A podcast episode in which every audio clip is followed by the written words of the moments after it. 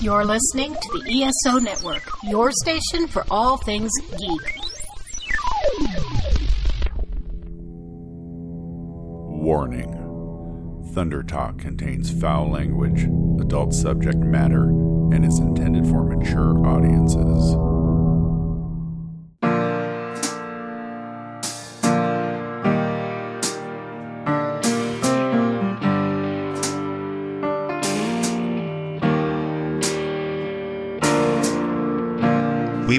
Commentary with the comedy in this one. Black Lives Matter. LGBTQ plus individuals should have job security. We should conquer the cosmos as a united humanity. If you don't believe in justice, then Thunder Talk ain't for you. Or go ahead and listen anyway, then send us your hate mail. Your tears are like food to us. Hum nom nom nom nom. Mark McRae recounts several personal instances of discrimination and profiling while we all discuss the Black Lives Matter movement and the Supreme Court's decision on LGBTQ plus protection in the workplace. We also touch on conventions and Corona. Again. Beth and Kavika break down the devastating news on the demise of Mixer, plus more in What Games Are We Playing, and hit 8, yes, 8 show reviews in What's on Our Tube. And of course, I get everyone caught up with another WTLK, The Thunder. Lightning Lad, let's wake some people up. Thunder Talk. Happy Juneteenth, everyone, at the time of this recording. Happy Juneteenth. Since the death of George Floyd, as everyone knows, there has been protests all over the country, and they've been sustained protests. They have been outlasting what one would consider your typical 24 hour media news cycle. In the past, usually protests happen like over a weekend and then maybe two weeks, and then they kind of fizz- fizzle out. But this is ongoing, and it's pretty it's pretty incredible that people are actually standing up for themselves and getting out there and they're exercising their rights of uh, being able to protest and give their their own take on everything. No, absolutely, absolutely. It's uh, what, what separates this from a lot of other acts of lawful civil disobedience is, you know, I'm just going to say it. I think white Americans are beginning to wake up and, and beginning to see that much of their own heritage is a lie, and that lie has bred privilege. And to that, there there is a, a cost, and that cost has been uh, the people of color and the destruction of their bodies and of their lives. I think the majority of Americans are now well, we're now embracing those facts and and demanding that the definition of freedom, liberty, the definition of the United States itself, must change to reflect the values we've always espoused. It's time that we start living them. We, it's time we start implementing the, the No, notion of freedom for everyone. Historically, everything has been built upon the poor people and the blacks here in this country. Yeah, and the companies and people in power have historically uh, kept them downtrodden yes, and profited off of their labor uh, or their indentured servitude or their slavery. I mean, they have right. they've kept people down, and they, I mean, people are speaking out. No, absolutely. And this isn't the first time we've spoken out. We're hoping that this is the beginning of the end of the last time we have to speak out. I think that's the promise that we're seeing right now, the hope.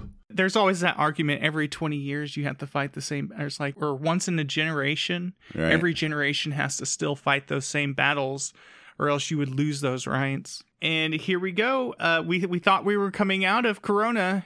Uh, we're we're seeing an increased spike, and so we have this. Just yesterday, we had an, an increase here in Oklahoma of 450 new cases, and it. I mean, like, and that was pretty staggering. Like that was more than we had even during the height of the pandemic. And of course, uh, Trump is coming. Yeah, the He's gonna be here in. Tulsa tomorrow. Yes, the rally. yeah, he picked. Uh, yeah, well, originally he was planned for today, the worst day, because that's because Trump is the I worst. I couldn't even believe that. Whenever I heard that, I was just Yeah, the destruction of Black Wall Street. Everybody look that up. We are 99 years out from that. Gosh, you want to talk about where it all begins to kind of parallel and connect. 99, 99 years ago, a, a large group in Oklahoma of African Americans had divested themselves from the general white power construct, financially speaking. establishing their own financial institutes.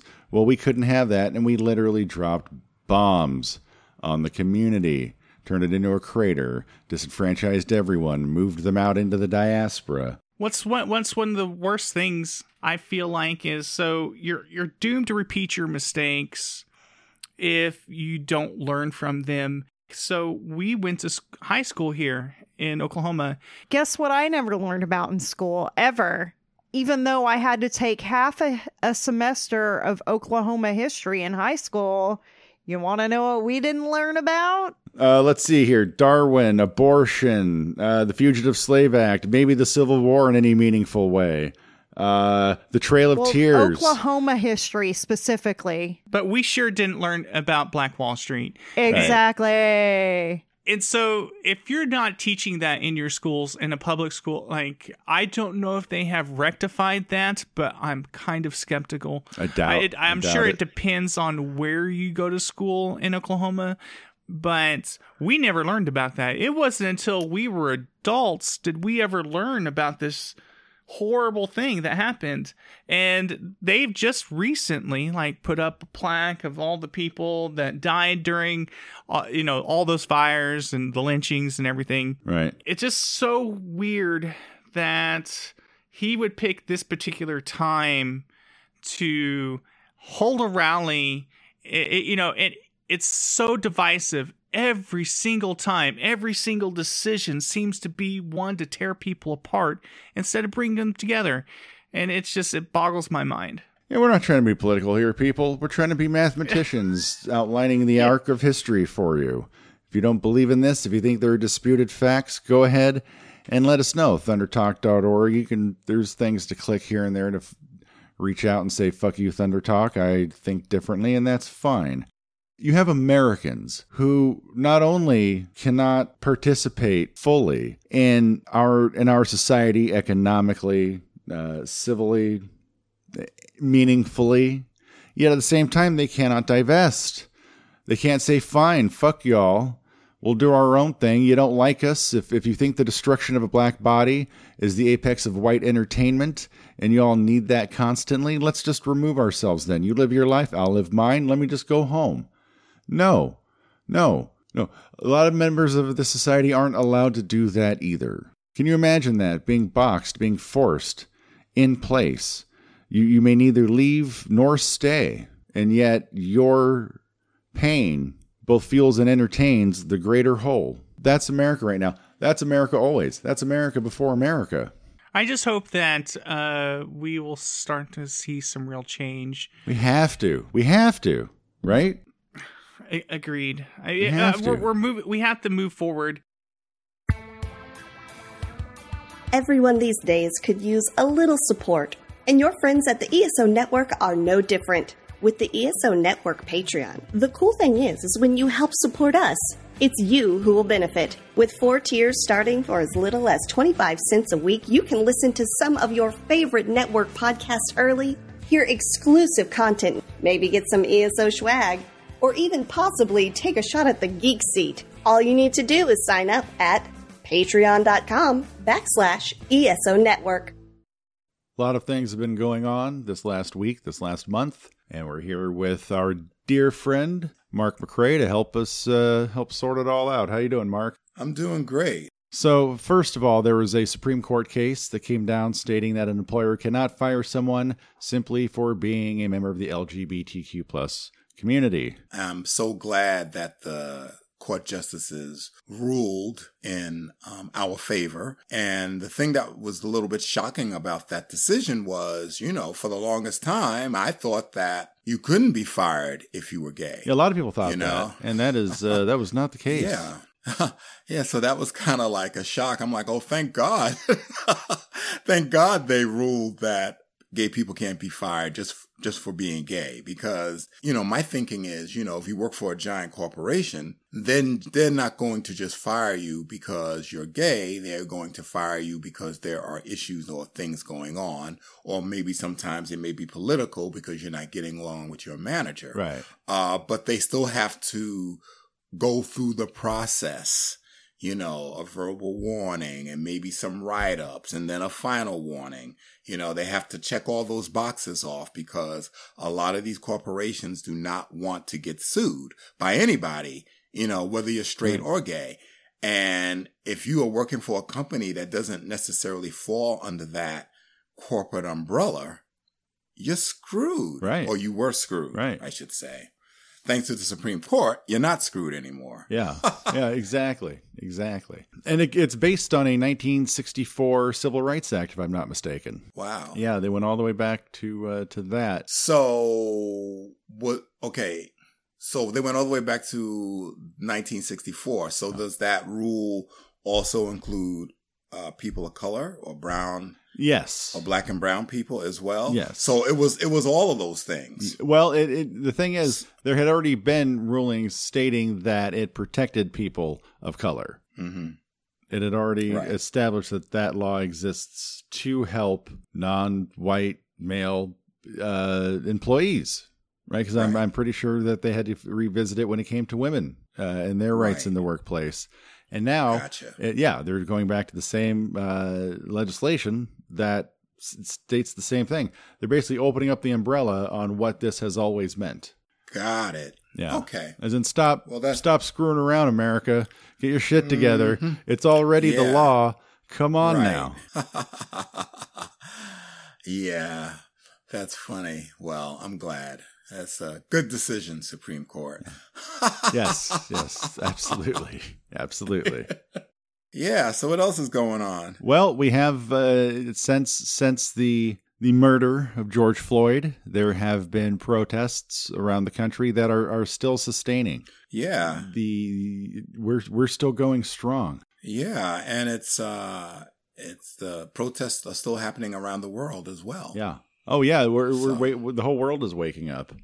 Hmm It's it's like you know the United States leads in so many ways. A lot of them are bad ways. One of those ways is racism, blatant racism, yeah. and we're leading the world uh, towards waking up on this. I think that it's good that, you know, people are protesting and people are also posting about some of their examples of things that have happened to them. Right. You know, their their personal stories of racism. I definitely can tell a whole trunkload of those type of stories. Uh, especially, um, you know, when I lived in Connecticut for a little while. Okay. uh, there was some things that were going on there that were pretty incredible.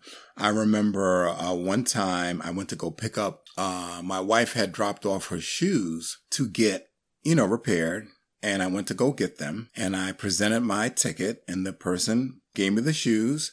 And when I paid for them, this old man who was the clerk at the shoe, shoe repair place threw my change back at me and gave and gave me the stink eye and was looking at me like he wanted to fight with me. So what I found out later was that a lot of the people that lived in this particular neighborhood in Connecticut, they were ex-New Yorkers, a lot of them from the Bronx Well, that now fled. you're from the Bronx. Yeah, yeah, I'm Okay. from the Bronx. All right. So when the neighborhood started to become a little more integrated, a lot of people moved out. And I had no idea where they moved and I didn't care. Well, you found them, didn't you? Oh, I found them. I found them. And, uh, I found out that, uh, a lot of these people were like from my old neighborhood. They were your neighbors. They used to be your Yeah. neighbors, and now that they're your neighbors again, they're pissed. Oh yeah, Oh, yeah. Especially this old man, because he was probably thinking, "I moved two hours away from New York to get away from people like you," and here I am uh, at his shoe store getting my shoes fixed. The funny thing was, you know, he didn't throw any shade at my wife Joy at all. Sure. But like when I showed up to get those shoes, oh boy, it was like a problem. Beth and Kavika. would like to know what games are you playing? Okay, Thunder Faithful, we've got quite a wild game segment for you today. We got we got a lot of points to hit. Yeah, so we we a little bit some some recent very new news. Uh Yes, we want to. We do want to talk about games some. Don't get me wrong.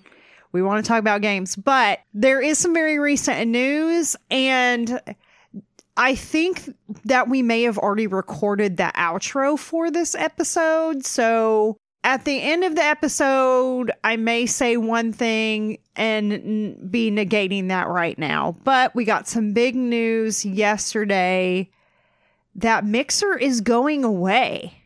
What?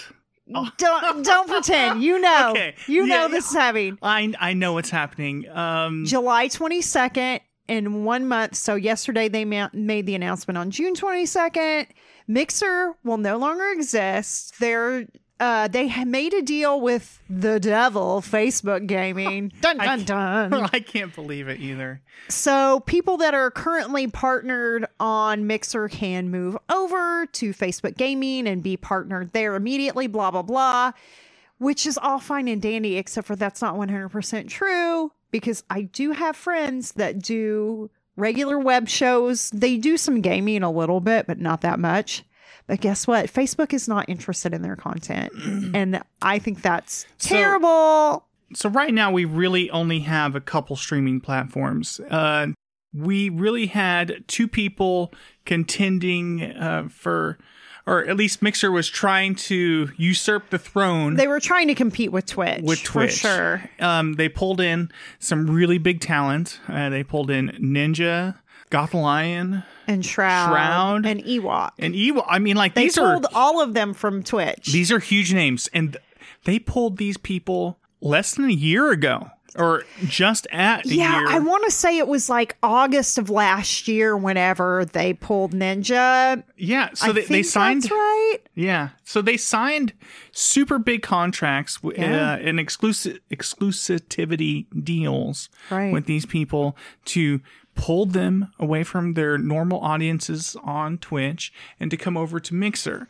Now, many of you might not know, but Mixer started several years ago as Beam, Yeah, Mixer started as Beam, and, and, then, then, Microsoft bought them up. right. So, and then Microsoft, furthermore, they they infused their Xbox platform with like a mixer tab and like, hey, look how easy it is to stream. If you want to just go out and stream right now, you can just hit a couple buttons and you'll be streaming Yeah. direct to our very own platform. Right.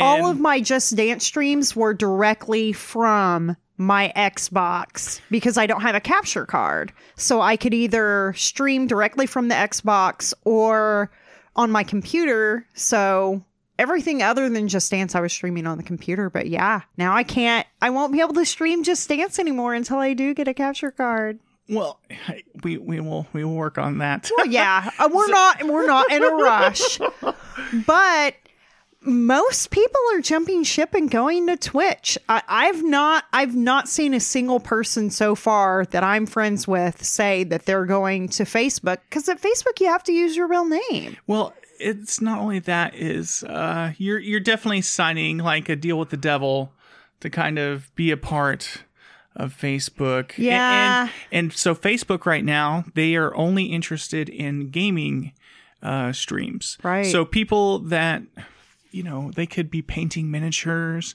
they could Body painting. body painting. Rhino Lion does pottery streams. Some people uh, brew beer. Yes. Other people like do carpentry, all kinds of things. Well, Yes. And that's kind of what makes uh, Twitch so good too. And also YouTube right. has their own streaming service. Yes. And they've kind of so right now it uh, number one is Twitch, number two YouTube, and with Yeah. the exit of Mixer, I guess that will make Facebook gaming number three. And- Probably. There are a few other smaller platforms. Um, there's Caffeine. And Caffeine actually has pulled like some big names on there. I saw that they had like a rapper on there that was streaming. I don't know. I haven't spent very much time there. I went ahead and like went there just to check it out. And then there was another one I heard about today, and I can't remember the name of it at all. But the look of it, the way the website was set up, looked like Twitch except for like different colors. So I, I kind of wonder if people are going to be trying out other platforms because I the way I thought about it this was people got onto the mixer boat because they thought, hey, I want to get on the ground floor. Um, Mixer did because they were attached to Xbox Live. They had certain content rules that were more strict than say Twitch because they wanted it to be mm-hmm. like for a, a while there wasn't even like an, an over 18 section of Mixer. And that didn't come out until like it was you know later. But they really wanted to make it friendly enough for you know the younglings to get on and game Well, and stream and stuff like that. Even more than that, I think they wanted it to be if a kid accidentally stumbled into a 18 plus stream that it you could pull them out quote unquote unscathed maybe. Because they had very strict rules for body painters even though it was like body painting and it wasn't a sexual thing and that was I had friends that were body painters. PT Barpun does great work. Majestic Megsy, and they felt like their creativity was stifled because of it. But at the same time, it was like, but this is my home and this is where my community is, and I don't want to leave that. So it kind of sucks. They're both going to be on Twitch now, and hopefully, it's going to expand their community because now the the will have looser rules on well not what only they that i mean twitch has a huge viewership right? I mean there's there's a lot of people that watch twitch and even whenever people think of game streaming or streaming in general for this kinds of stuff they think twitch they usually do So, think Twitch. you're gonna move over to twitch right Yes, yes. N- nope. Wait. Twitch.tv slash Noplahoma. I'm going to be moving to Twitch. So I'll be starting that up pretty soon. I want to wait because I'm like, I need to reset everything up as part of it. But also, like, I'm going to get get my hair did and stuff. yeah you got plans for a little fancy haircut or something coming Yeah, up I'm gonna get my hairs did before I I get back on the the streaming. so if anybody else would like to reach out to us and we'll continue this dialogue about mixer uh, we we kind of have a little bit of inside scoop with certain streamers and stuff but uh, other than streaming news uh, what games have you been playing lately Animal Crossing has taken over my life, you guys. It's bad it's crazy. well it's it's an amazing game but i feel like uh, listeners uh, we really need to have an intervention for her and uh, Guys, no, no. Listen, listen, Linda, listen. The world outside right now is very difficult. The world in Animal Crossing is very cute and manageable and goes down so easy. So when you're feeling kind of stressy and depressy, like you just log in to to your Switch and you get on your island and it's just like happy adorableness. Like Punchy is my favorite resident. He's this cute cat. He's a lazy cat. He wears the meme shirt that I gave him all the time. and he like is just so adorable. Like I can't I can be having a bad day and then and look at Punchy and go, "Oh my god." And my little heart squeezes and it's so great. but how, how many hours do you think you've been playing 200. Animal- wow, that's very specific. I was going to say about how many hours you think you play a day. Oh, how many hours I play a day? It depends on the day because like on a weekend and if we're not doing anything and I'm wanting to like move a bunch of stuff around or whatever, I could play all day. But then other days I'm like I do my little bit of like quote unquote daily work, you know, like harvesting things, selling things, you know, getting my new DIY recipes, checking out the Able to see what clothes are for sale. Like, I can do all that, like, quote unquote, work within a couple hours. And if I don't feel like there's really anything else I need to do, I'll be done. But I can also go in there and just waste time too if there if I'm not doing anything else. So, Animal Crossing, it's kind of like uh, I don't know how many of our listeners are familiar with, but Stardew Valley, but it has a, a multiplayer aspect or an online. Well, where- you can visit your friends' islands, or your Mm-hmm. friends can visit your island. And in Stardew Valley, um, there is a multiplayer in Stardew, but you like all are on the same farm. So it'd kind of be like, you know, everybody being on one island in Animal Crossing. Well, that's cool. But also, Animal Crossing plays in real time, and Stardew Valley plays in like a sped up time. Like the time goes by in 10 minute increments. And also in Stardew Valley, like you're forced to go to bed. And in Animal Crossing, if you stayed up 24 hours and played 24 hours, the game would not care. It does not force you to sleep. Animal Crossing is now your life. Right. It- I- it's your only hobby right now, other other than mm. podcasting. Yeah, a little bit. A little bit. What, what was the last book you read? Um, All been Animal Crossing, right? no, no, no. The last book I read was um some fluffy like lesbian romance book. Ooh. And um I started the third book in the series. It's a series. It's like really fluffy, light, easy to read. Like plus I like reading the the lesbian romance novels cuz they're they're more fluffy than like a bodice ripper like a straight romance novel. But speaking of games taking your life over, you're about to go to war.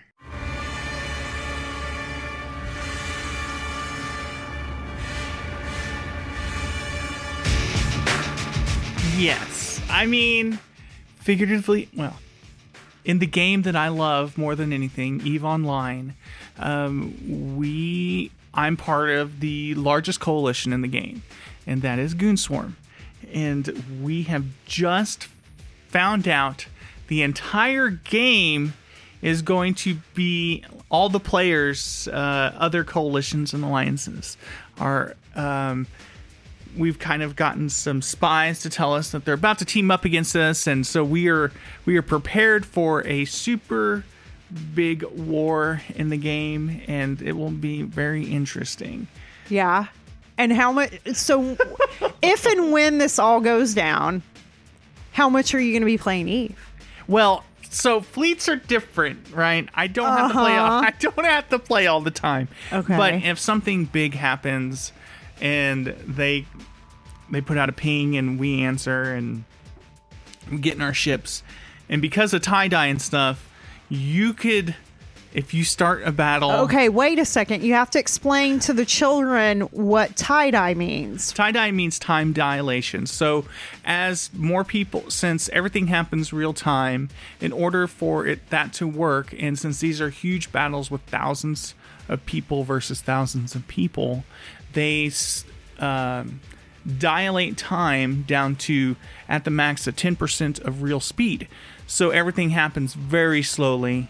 Um, one of the, and that also causes us like if you go into a fleet you might not get out for 24 hours. So No. i mean if something like that happens i will unfortunately i will have to just call in sick to work. And you know because space pixels are more important I don't know if I agree with Well- that statement. they they are super important. Um, I've been playing this game since 2008, and there's a lot of time sunk into this, and you know you have lots of friendships, and we all play together. It's pretty cool. Yeah. And if you would like to get into Eve, you should reach out to me. And I would She's love recruiting. I am recruiting. I'm actually the corp recruiter. So if you want to play and you want to play with me, I will get you into the largest coalition in the game, and we will make sure that you are flying and fighting within a matter of days. Yeah, and if you know you want to play Animal Crossing, may- maybe talk to me. Maybe you can come see my island. Absolutely. Well, I'm, that's all that we have for today. Yeah, and uh, reach out to us on the socials. What games are you playing?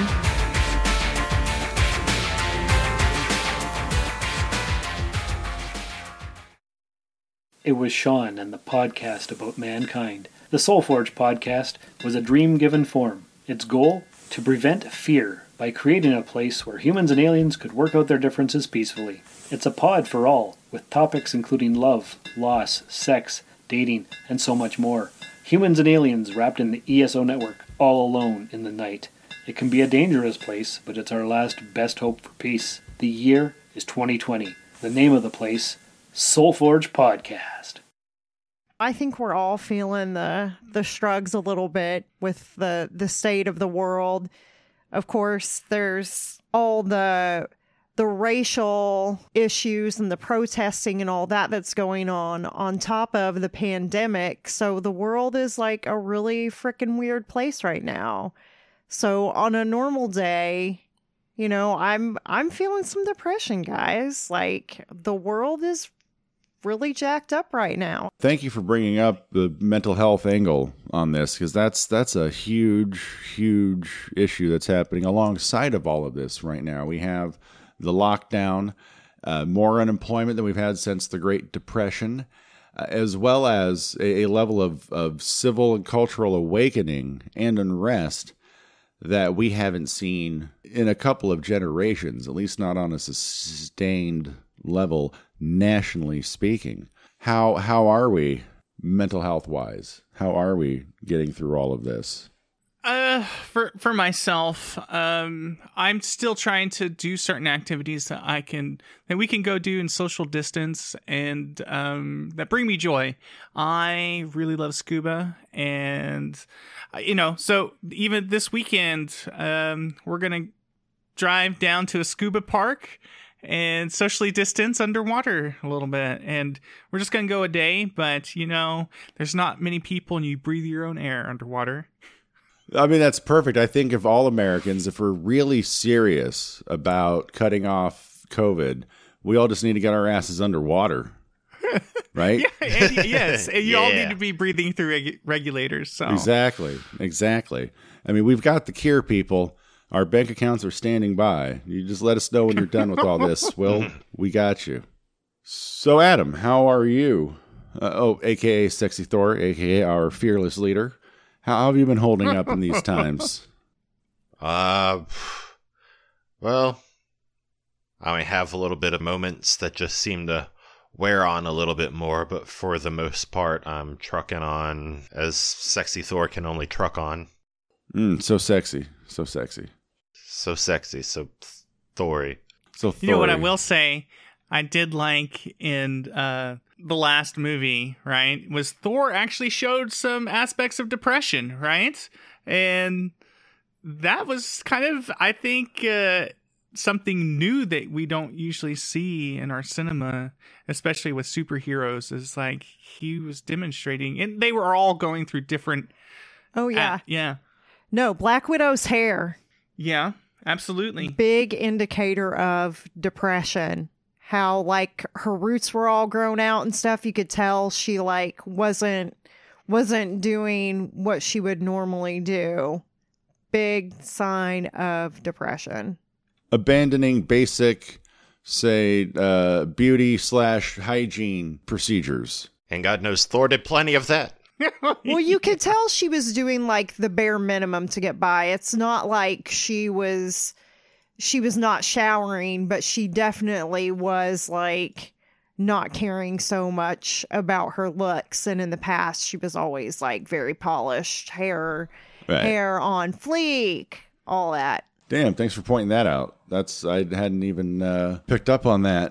When's the last time you noticed your wife's hair, Dan? Uh, I'm such a Yeah. failure. Okay. Have you ever dyed your hair? He doesn't have any hair. He probably did one time. oh. He probably used to a long time ago. You're not you're not wrong, and I can't say that you aren't right.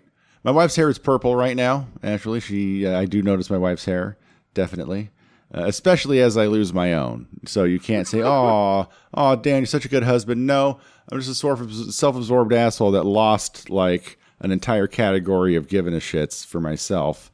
So where else am I going to place it? yeah, like you started calling it from her hair to our hair. Yeah, no, yeah, thank you. Yes, absolutely. Like, how's our hair? How's our hair doing, baby? I don't know. Our our hair is looking extra purple today.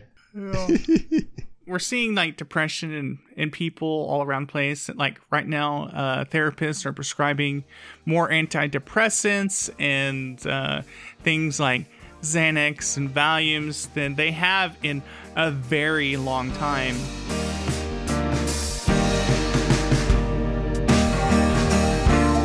There was another incident that happened when I was much younger. I want to say I was maybe in first grade. Okay. I went over to this kid's house and I rang the doorbell and he came out and he kept looking down at the ground like he couldn't look at me. Right. And he says, Well, I can't play with you anymore. Oh.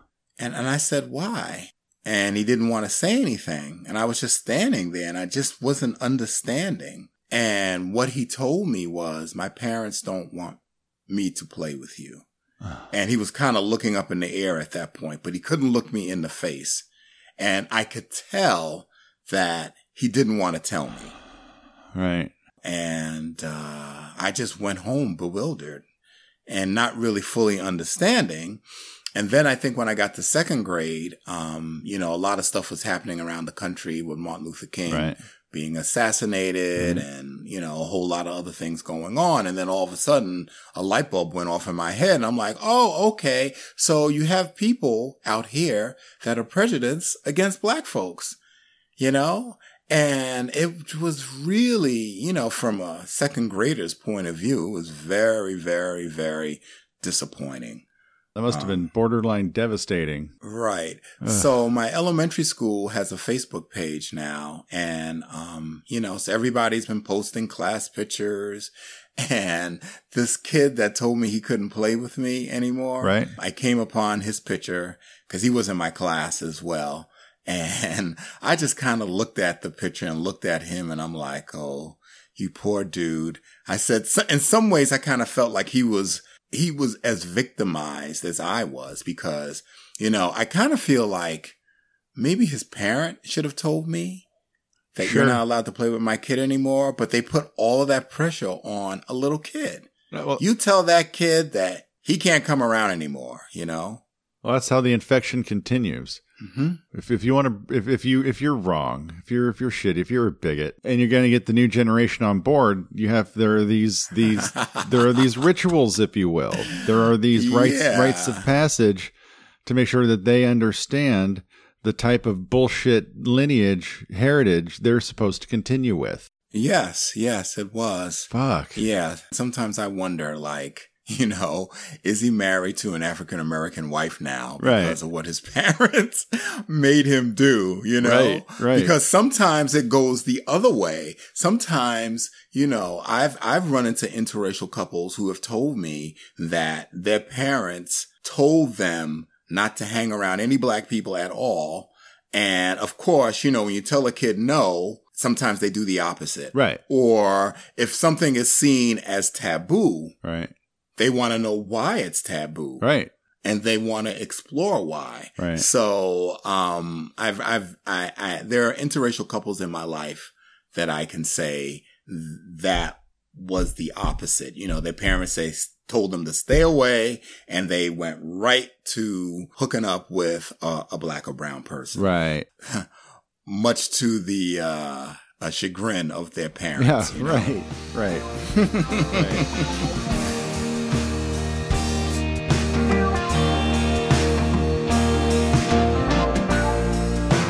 Marian Anderson was a world famous singer back on April 9th, 1939.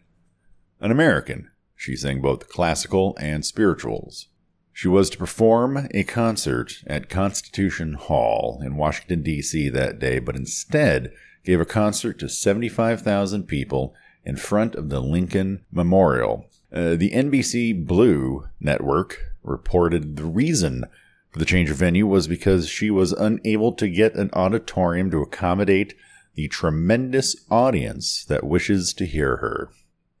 That was a lie. Constitution Hall was owned by the Daughters of the American Revolution, and they denied her the use of that space because Marian Anderson was black, and because there was a white artist only clause printed in every contract issued by the DAR. That same month, The Nazis, with their ideology of white Aryan superiority, were only five months away from plunging the world into darkness, and the United States was still in the grips of the Great Depression. After she publicly resigned her membership in the Daughters of the American Revolution, First Lady Eleanor Roosevelt, along with Walter White of the NAACP and Secretary of the Interior Harold Ickes, arranged for the free public concert at the Lincoln Memorial. Of everything she could have sung, despite the racism and institutional white American supremacy that sought to shut her voice out, she chose this, one of the most American of songs in its day. And the beautiful thing is, it belongs to you. It belongs to all of us. You can find it archived with the National Film Registry by the Library of Congress. Ladies and gentlemen, Marian Anderson with introduction by Harold Ickes.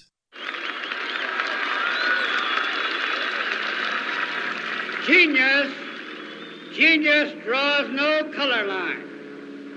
And so it is fitting that Marian Anderson should raise her voice in tribute to the noble Lincoln whom mankind will ever honor. Miss Marian Anderson.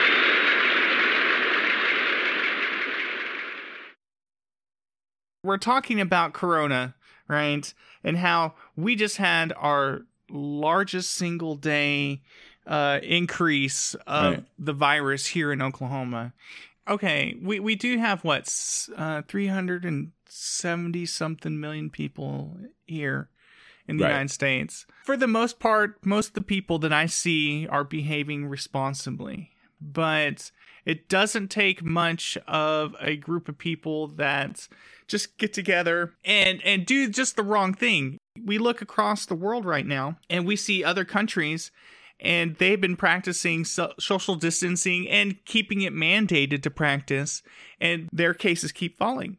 Right. Oh, absolutely. Absolutely. No, it's ridiculous. Now, where this will really affect us nerds, because you know I, I wear my nerd badge proudly. Um, you know we're we're about to come up to the season. We, we've already entered con season, but there are no cons going on, and Dragon Con will be here before you know it. Well, PAX West uh, is normally the same time as Dragon Con, and they announced a few days ago, I think, maybe a week ago, that they're going to push PAX West to mid September and it's going to be online. But it is going to be a longer con. It's going to be like a week long thing.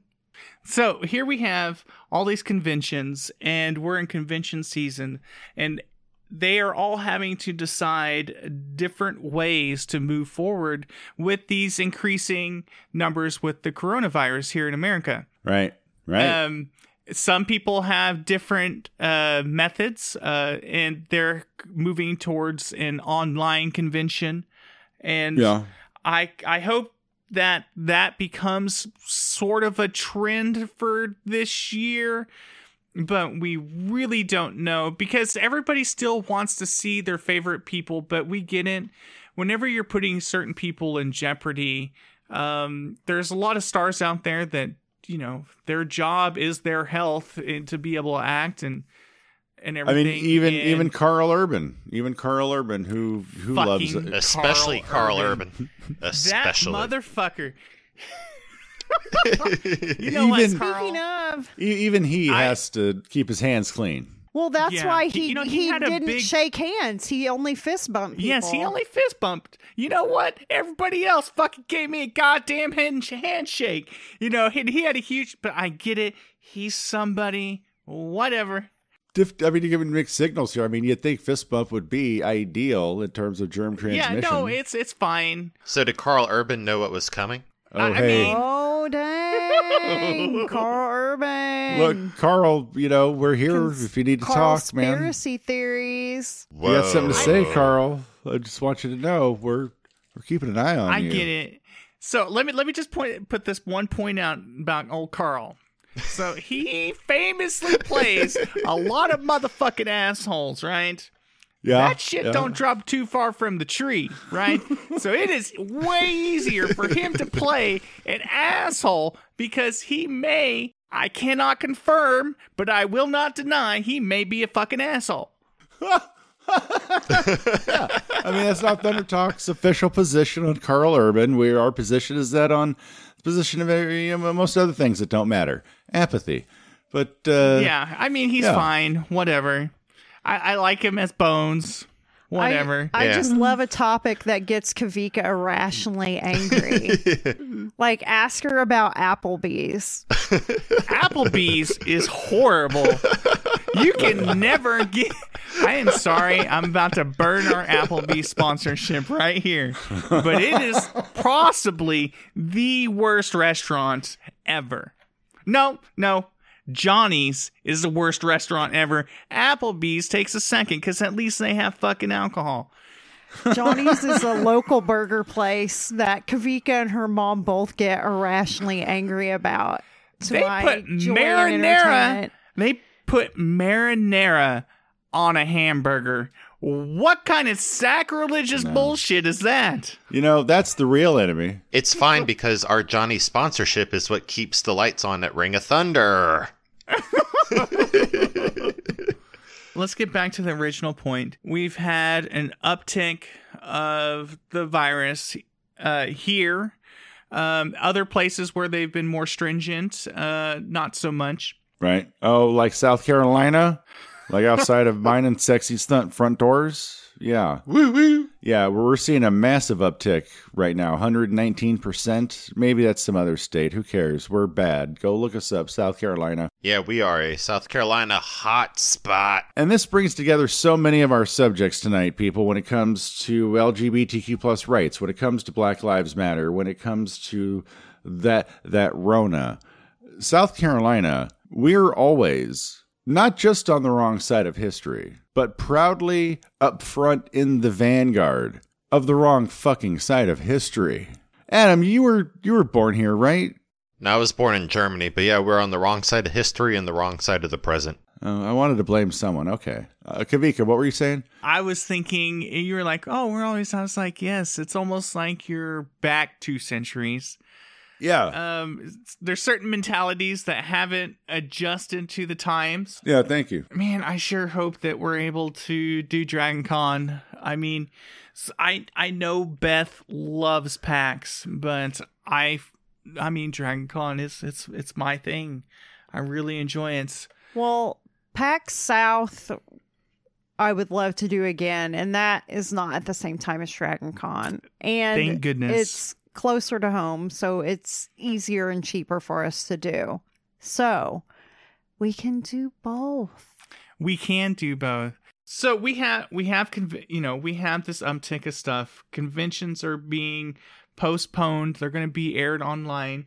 Uh, not only that, um, some of our most fun activities where they've also had an uptick in Atlanta. We have been to Atlanta Pride. It is one of the most fun prides to go to, and I believe that that's already been canceled for this year. Oh, Well, Atlanta doesn't have their Pride until October, but most Pride events would be going on right now. Like here in Oklahoma City, it's a digital Pride. So they've done online events all week. But yeah, Prides are getting canceled. And you know what? We gays are not complaining because you know what? Human lives are more important. Absolutely.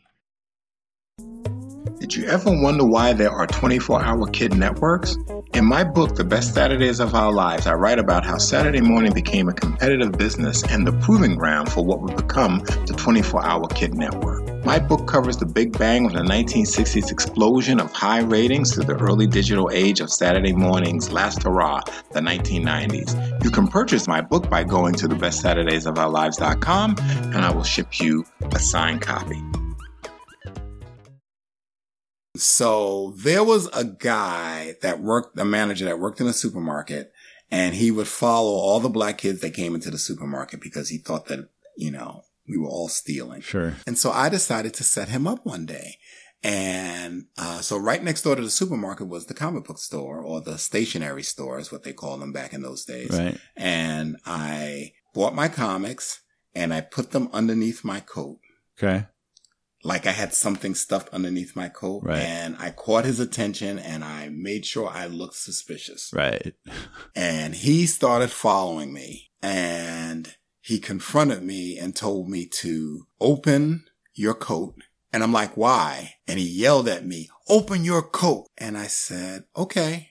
And I opened up my coat and like 10 comic books fell out. Right. And he just like looked at me like dumbfounded and said, I'm sorry. I'm really sorry. And I just went about my business. and I'm just like, okay, that'll teach you a lesson about freaking profiling every black kid that comes in the store. Right. And that was that, you know, but I, you know, I, I mean, when you're a kid and you see things going on, you know, I don't know. I was just kind of, I just felt like, you know, a wrong needed to be righted some way. Right. You know what I mean? Right. And, and I came up with this idea to do something like that. I said, I'll show him because what he didn't realize was all the kids in the neighborhood was talking about how this dude was profiling Right. All the kids coming in the neighborhood Right. and everybody was complaining about it. And I'm like, you're 11, 12 years old. What, do, what can you really do? Right. You know, you can complain to your parents about it, but they got their own problems and issues. They're like, look, just go to the store and get what I tell you to get. And who cares if the manager's following you around? Like nobody cared. Right. So Right. that was my way of like, okay, don't judge a book by its cover. You know, that sticks with you when you're a kid, you know, being treated Mm-hmm. a certain way, Right. you know, like you're second class, Yeah. like you're a sneak, like you're a thief, Yeah. you know. Yeah. I, I would encourage our Yeah. some of our white viewers to think about that from day one, being being treated like a thief. Yeah, so that was, um, you know, that was just something I just, I felt I had to do and I had the power to do it and I did it. And that was it. Can you hear me? Can you hear me? Oh, We can't hear him though. So, so tell us a little bit about uh, what you're about to record, uh, or like you were invited to record on what the 42 podcast or something, Yeah, the 42 cast. and, and then they just wanted your take on something or co-host. Their host, Nathan, put up an open invitation on the ESO host group page, I think. And it's funny because Dan sent me a screenshot of it and texted it to me, and he said, As your spiritual advisor, I suggest you take him up on this. So I was like, okay. so, yeah, we were supposed to get on there and just talk about Batwoman like the. Le- he just texted me saying, My Discord is fuck you one minute. Yeah, yeah, Yeah, yeah, we, we know. We know. yeah, I know. I was like, So- yeah, we got it. If Dan is your spiritual advisor, does that mean podcasts are your religion? Oh, Uh, yeah, it's my co-religion along with professional wrestling, I guess. Oh, okay, Adam. So, what is your other favorite podcast other than Ring of Thunder, other than Thunder Talk? What is your next favorite podcast out there? Well, Dan's not in the room, so I, otherwise I'd be the best Saturdays of our lives, of course, of course. okay, okay. Uh, I mean, that's that's fair. Okay, other than the best days of our yeah, lives, what is just, just say Uh, out, you know, just say outside the have the- Thunderverse. out, outside the Thunderverse, outside the family? Who who are the people? Who, who what's the podcast that you listen to? I listen to two different official WWE podcasts. The only one official AEW podcast, the ID10T podcast with Chris Hardwick. That was like my OG podcast. Uh, Shit, what else? Oh, this week in Marvel, one of the official Marvel podcasts, because apparently Marvel has like a whole podcast network themselves. That's that's pretty good amount. I mean, we listen to a few others too. I, of course, am a bit of a business nerd, so I love Freakonomics, and it's usually about money in some way, shape, or form, or you know, like how something happens. And here's some numbers during our little, little vacation trip for a week. Uh, we listened to a bit a bit of Doughboys. that was amazing. She had never listened to it before, and I- I, I- had. I hadn't listened to it before. So Doughboys is this crazy podcast where they like will compare fast food, right? And like And chain restaurants. and chain restaurants and they, and they go in they get people like okay we're having the great fast food off and it's like mcdonald's versus taco bell versus you know anything else right Yeah. And a what else do we- A lot of naughty foods. she she listens to she listens to teen creeps that's one of her favorites And Risk are my Teen Ri- Creeps Risk and is Risk pretty are my cool. two favorites. We did see a live taping of Risk, so Yeah, that was a cool summer. experience. Maybe one day, or you know, the next convention, the next Dragon Con we do, we could do a live taping because it's kind of cool. You know, then you get the audience interaction and stuff, and I I don't know, I think it's pretty fancy. Oh yeah, that's how you know you've made it to the next rung is when you're like doing a panel or a live show or something like that. That's how you know you've hit that next step. Yeah. And I don't know why I'm holding my microphone up to my mouth like this is recording. No, Or you should, Maybe he'll throw it in. Maybe he'll throw it in. No, you know? he, no, he he Dan, because you're gonna listen to this. I am making sure I'm speaking into the mic every time we're talking, because you're going to throw this into our podcast because this is some grade A steak right here. Hashtag content. Yeah, it's a segment called Beth and Kavika impromptuli interview Sexy Thor. Yes. It's, it's got that ring to it. And it's kind of cool, right? I mean, Uh, yeah. anytime that we're doing stuff, it, it works just fine. Exactly. Like our do's and don'ts of Dragon Con was fucking awesome. yeah. Hey, Dan is back. Dan, How about now? How about now? How about now? How about We now? can How about hear now? you How about now. now? Yes. Yes. Okay, Yes. cool. So you're cool. gonna have to. We just recorded some great stuff that you're gonna have to put into the. Oh, of course. show. Yeah, no. Welcome to the new segment where Dan fucks off and allows the Thunderverse to get a word in edgewise. and and allows the true masters at play. Yes, yeah, that's right. exactly. Yeah. We call it Dan on mute. Yeah. Ah, it's a new segment. It's, it's got my vote. It's Dan's Discord fucking up. Fuck yeah. The Hitchhiker's Guide to Podcasting has this to say about the weekly Earth Station 1 podcast. Mildly entertaining, not nearly as exciting as the popping of bubble wrap, but slightly better than listening to Vogon poetry.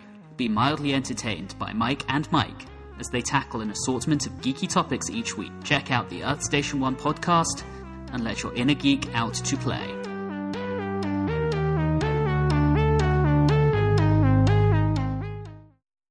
So we're back. Yes. We're back again. Guess who's back? We've back probably, again. We've probably done Okay, that before. It's we- tired. we- is that tired? I mean, everybody. it's never tired. Beth Kavika's back. Tell your friend. I don't know. I yeah, that was a really poor job of doing like a not Slim Shady. Yeah, Yeah. Okay. that's fine. So we're gonna talk about some shows. we're going to talk about what's on our tube. Absolutely. Uh, so here we are. We're kind of coming out of a pandemic, still in a pandemic. still in a pandemic. I know it's it's crazy, but it's allowed us to get so caught up and to watch so many shows. a lot of shows. Oh my god, it is. And thank you to the internet gods um, because we've been able to watch just about everything because we have all the things Netflix, Hulu, HBO, Starz, um, VRV, Amazon Prime. Amazon Prime. We have so We many have streaming s- options. so much. And um, Thank you, internet. Thank you, Love internet. you. so we just got done watching some shows. Um, Yeah. too many to really almost even talk about. So we're Yeah. not going to go into super detail, right? Yeah, well, some we may hit harder than others, but we've watched a lot of shows that we want to share. So we're gonna we're gonna run through this list. We're gonna try to get caught up.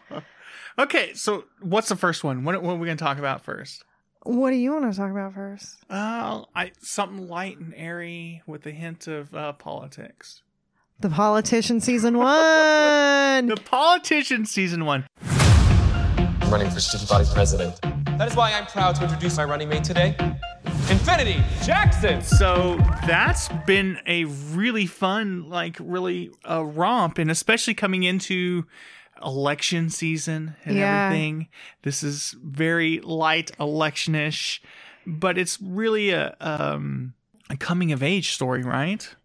Coming to age story, some satire, some twists and turns. Like there are times where you think the show, you know where the show's going, and then it goes in another direction, and it's a fun ride though. Yeah. So it, it here we we have this character, um, Peyton Hobart, and it's being played by a Ben Platt. Yeah. And Ben Platt, he is He like- was in Pitch Perfect, the Pitch Perfect movies. Yes, yes. and right. he actually was a Broadway musical actor in the past. I'm so, gonna say this right now. He has a really wonderful voice.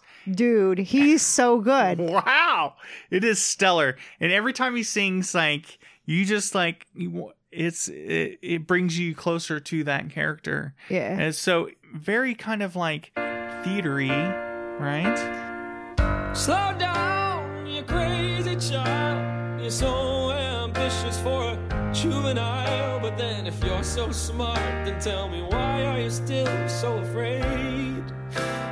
Well, I mean, when you've got a musical theater background, how can you how can you not be theatrical? But he's he's such a good actor though. Beyond that, like he'll he'll make your heart hurt a little bit. He'll make you laugh. He'll make you he'll make you tear up a little bit. He's really good. It- just like the time he got shot in the ass by a, a, a BB gun. Yes. Yes, we've mentioned that before, but we didn't actually get to like talk about the show, but it's a good show and season 2 is coming out or just came out. Just came out. Uh, so, so we'll have to catch that. politician is well season one is a coming of age story where uh, you were at a a rich public school is is it a public school or a private school Uh, I want to say it was a private school, but it may have been a public school just in a wealthy suburb. very wealthy where, suburb Where even though it was a public school, like it didn't matter. Well, it had to be a public school because there was,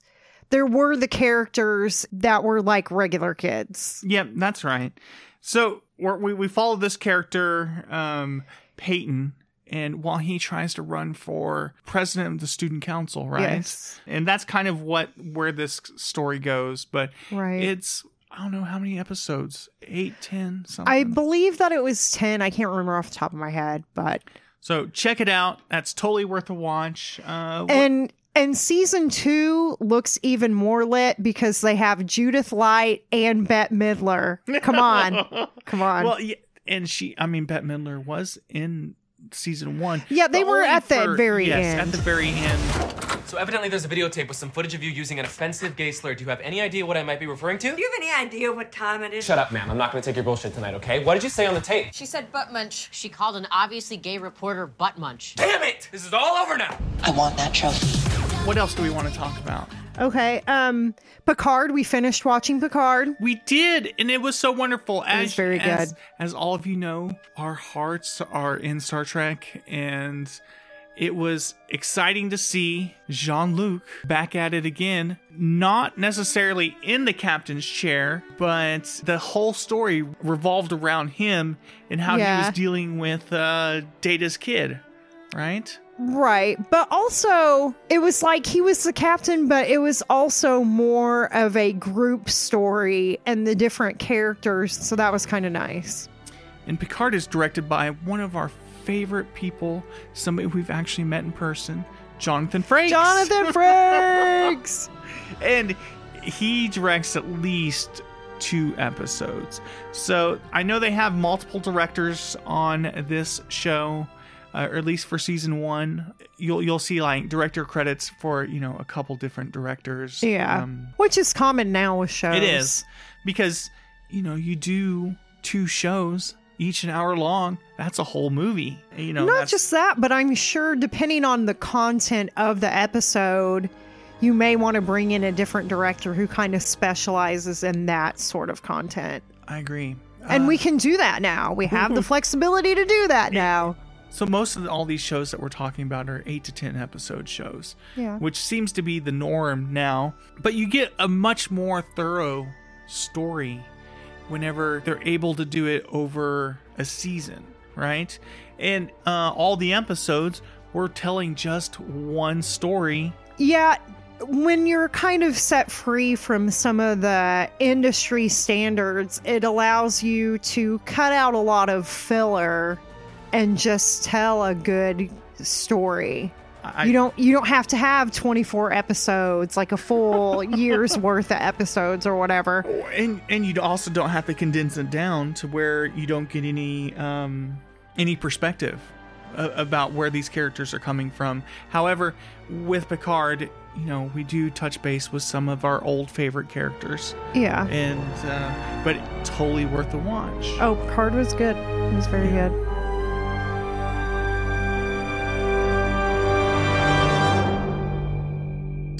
What what else have we been watching Witcher. the witcher I remember hearing stories about witches. Is it true what they say? i would say it, it's been one of my favorite this year um, The Witcher was a fun ride. and it was interesting. It was. So Henry Cavill, right? Or is it Cav- Cavill? I don't know. I Uh, we'll we'll say Cavill. Cavill. Uh, he plays Geralt of Riv- Rivia, right? Yeah. And he is a Witcher. Toss a So- coin to your Witcher. Toss a coin to your Witcher. Who Dandelion? uh, If you don't know who that is, we're talking about. He's kind of a bard. Yeah. and his name is Dandelion. He is played by, uh, oh my goodness, I, I would probably butcher his name, Sabignu Zam Zamachowski or something like that.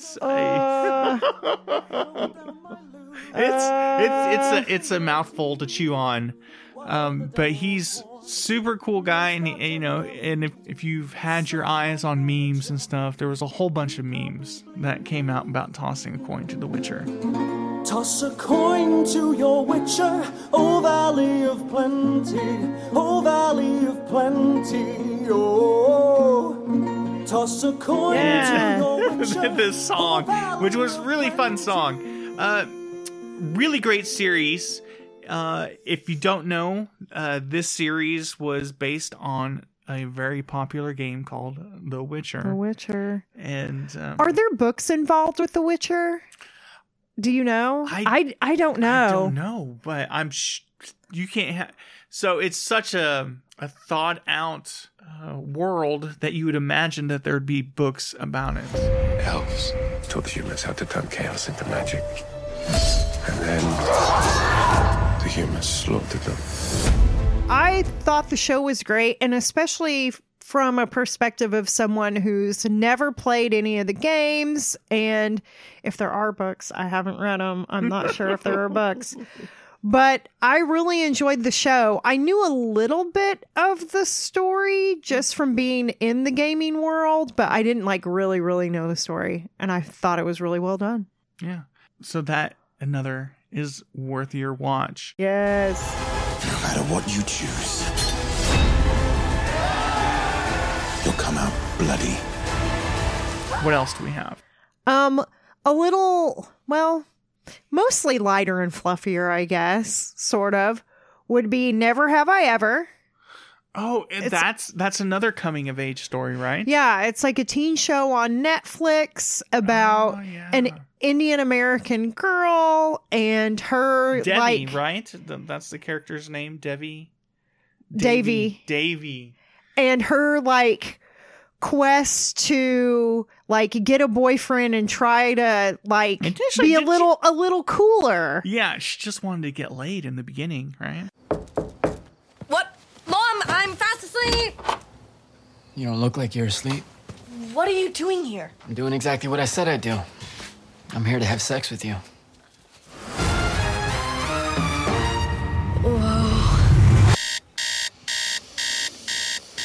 Whoa. Well, she had okay, being a nerd, she had a plan and she's like if I can get a boyfriend, then it shows that I can get a boyfriend and then hopefully that boyfriend will be a stepping stone into getting a cooler boyfriend which will make me cooler. So her the boyfriend that she always wanted, the the one that she saw from afar, The hottest dude in her class. Paxton, right? Yeah, he's like a grade ahead of her, I think, but he's like the hottest dude at her high school, and she's like really wants to hook up with him. And she comes up with a plan for her and her friends to try to like get them boyfriends and hopefully become a little bit cooler. Yeah, so and, and of course Paxton, this character, is a swim god. Yes. Like all over the socials and everything, and she is just uh in love with his physique. Doesn't know him at all. no, but she knows that he's like gorgeous and popular. And she wants to be popular. Well, she wants to be popular, but also she's just got a major crush on this dude. So, of course, it's like, oh, I have a crush on him. Like, if I could get him to be my boyfriend, like, it'd be awesome because he's my crush, but also he's cool. You know what it kind of reminded me of? What? That 80s one, uh, Can't Hardly Wait. Oh, 90s.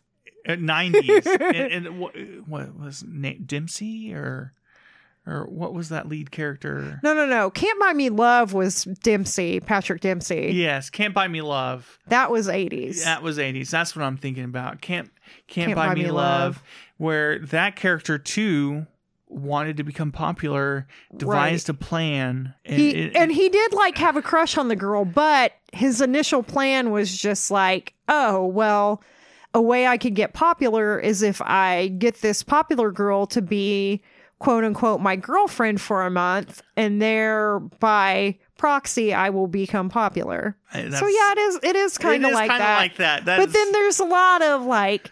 Pitfalls and some side quests and yeah it's it was a fun show though It was a i fun liked show. it way more than i thought i would going in Buckle up for some steamy teen romance. Oh, shit. and of course we watched the uh if i was to describe the pandemic in a show and what everybody during it watched there was only one show that everybody watched I felt like tiger king, Tell all the hunters to lay down their guns. Tell them that the tiger needs a little bit of love. Let 'em you know so the it's it's almost completely based here in oklahoma Yeah. they do go to a couple of other um Yeah. sanctuaries. They go to florida. They go to was the other one in virginia? Georgia? South carolina? Something. Something. I i think it was crazy crazy doc Carol- Antle. crazy carol is in florida. Carole Baskin come on. If you guys haven't seen tiger king you're missing out on Yeah. a wild ride. So I I really, for the most part, do not like reality television, but it was kind of this. that was a documentary. That was- wasn't I reality know, but television. It was still, there was a lot of reality television in that. Just Joe Exotic. So it all revolves around this central character, this central human who now resides in jail. oh, he in Um, prison. he in prison, boo. Joe Exotic. And we have seen we we have seen this guy uh ride on top of a limo. Yeah, if you saw those scenes in the in the docu series We where he there. was standing on top of that limo, yes, we were at that parade. Yeah, I mean, I mean, it's Pride Month. It was during Pride. It was during Pride, during and Pride. he was, was- running for senator, Governor. governor. That's right, governor. Governor. You're right. And uh that is probably It was insane, but it was fun, and it was one like one of those crash wrecks, those car wrecks that you can't take your eyes off of. Yeah. And you have to kind of like see it all just to watch it unfold. It's a wild ride. And there are times where it's like you think it can't get any weirder, and then it does. It does. You just have to see it for yourself. You don't ever have to watch it again if you don't want to, but everyone should see it once to just be like, whoa, now I know what everybody's talking about. But if you aren't completely hooked by the end of like the second episode, I don't know. It- I don't know what to tell you. Was- Uh, we watched. I did. Did we watch it over a couple days? Uh, I think so. I almost. We. I think because we, we, had to like, go to bed Yes, and wa- then we like jumped back in that next night and we're like okay we got to see where this is so going We binged it. Um, this was a binge watch for Yeah. sure. the, they did a really good job of um, kind of painting the story and like leaving you in suspense, uh, even though we knew how it was going to end because we live here in Oklahoma. We know. We already knew that he was in jail. It's not every day that a zookeeper went to prison for murder for hire. there was so much we didn't know but there's though. so much we did not know. And you know of course it has tigers. So it's kind of it was kind of cool. tigers. And fucking i'm just gonna say that right now. Carole Baskin fucking fed her husband to tigers. There you go. The ownership of money and property comes from doing things in a certain way. Those who do things in a certain way, whether on purpose or accidentally, get rich. everybody knows this every single person um was she justified in it maybe Maybe. i don't know i can't say i didn't know the guy I saw a tiger. Do you understand? I saw a tiger. The tiger saw me. What else have we watched uh during this time? Speaking of binging, you made me watch the entirety of Ozark season three in one day, and that was a lot. Oh my goodness! So this A was lot. definitely on a, a Saturday or, or Sunday. It was on a Sunday, and we would watch an episode, and I would think, okay, now we're going to be done. And you'd be like, put on the next one. And I was Well- like, Ozark is a great show. It is. Season It- three was good. It's well done, but it is dark. It, it it is dark. So if you've ever watched Breaking Bad, it kind of falls in that same vein where um, drugs are involved. Eh, But this one kind of it involves like the Mexican cartel. It happens in Arkansas, hence the reason Ozarks. Um, it really it revolves around this character called uh, Marty Byrde, who's played by Jason Bateman. And the first time we even saw the first first season, we were like, "Oh, Jason Bateman, it's gonna be funny." Ozark is not that funny. It is not. Yeah, it's another one of those shows where it has little like zingery moments, but overall is a serious It's show. a very serious show, and you have some really wild characters. Um, you have like the crazy old lady, you know, crazy old redneck, Darlene. Darlene Snell, um, and then you have um, the rep- the lawyer, the fancy lawyer, the consigliere for however you say that word for uh, the cartel, um, Helen Pierce, and so you follow these characters, and everything horrible happens, and it's always dramatic, and the the feds are always right about to bust them, and the cartel is always about to murder everybody. But it is Yeah. it's well done, and actually, I would say season three was less violent than the previous two seasons, especially Yeah. season two. Yeah, season three was less violent, but it was intense. It was a lot for me to process in one and I made day. her I made her watch it all in one day. I had the craziest dreams that night. Um, we're gonna have to do a podcast one day, a little special episode just about my crazy dreams caused by watching too many shows for, for what's on our tube.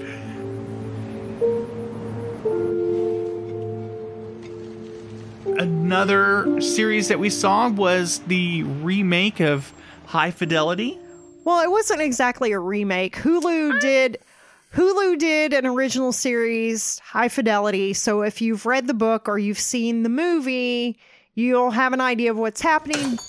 Okay, so here's how not to plan a career. One, split up with boyfriend. Two, ditch college. Three, go to work in struggling record shop. Four, become owner of said record shop and stay there for rest of life. And five, well, there is no five. But of course, since it's a series and this is only season one, they made some choices, they made some changes. Personally, I thought it made it more awesome. I well, I liked it. The choices uh, mostly involved they were gender bent. So Yeah. Rob, who was played by John Cusack originally, Mhm. or at least what we know of, because this is actually We haven't read the book, but we we have haven't seen the, book, movie. but this is all based on a book. But Rob or Robin Rob Brooks is played by Zoe Kravitz, and she does a great job playing this very neurotic, narcissistic character. Yeah. totally enveloped in herself, in her, you know, in her own world, Right. And everything revolves around her. What's wrong with me? Why am I doomed to be left? Why am I doomed to be rejected? Seriously. there were some really cool characters like um oh gosh what what what was the the name of the the girl that you Cherise. Cherise. Oh, yes. Oh, so Cherise was Chef's Kiss. She that was the character that replaced the Jack Black character. And the actress, I'm not sure if her name is pronounced let me I don't know if I'll pronounce this correctly. Divine or Devine. it's probably fucking Joy, divine. probably Joy Randolph plays Cherise, and she mm. is amazing. I loved it. And also, Parker Posey is in one episode at her most Parker Posey, Craziness. and it was so much it was fun. very Parker I Posey. loved it. Um, and of course you you got the who's who's the good guy? Uh, What was his Clyde. name? Clyde. And Clyde just- was a treat. He was, and you, you initially think he's just going to be a complete and utter asshole, And know? then he's like a and cool then dude. he's like a cool dude. Clyde but is it- cool it was- dude. If you've seen the movie, you like the movie, give the show a watch. Yeah. It is definitely about a character who is very self-involved the entire time and can't see beyond themselves. I feel like she's kind of caught in a depression and is trying to like figure her way out of it. And she's, you know, so caught up in what she's doing that she doesn't always see what's going on around her. But that was that was a good show. It was a good It- show. it- I mean, it's well worth a watch whenever you're sitting there, you're like Yeah.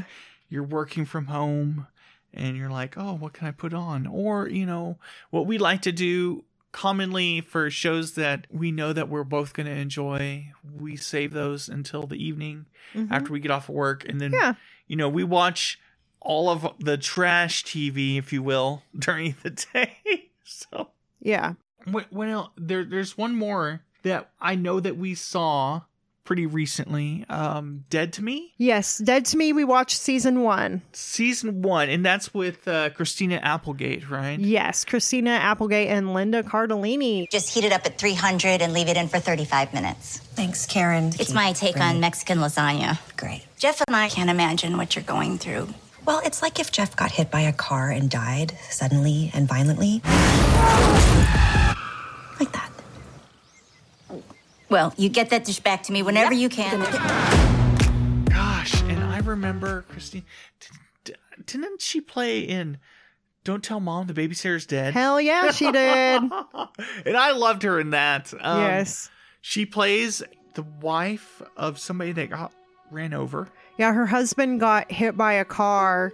He went out for a run and got hit by a car, which of course she's like grieving that loss and now it's her and her two kids and She starts going to therapy. She tries. she goes to like a grief group. and well, she's trying to work through her her loss. Right. So this movie kind of follows her through her loss.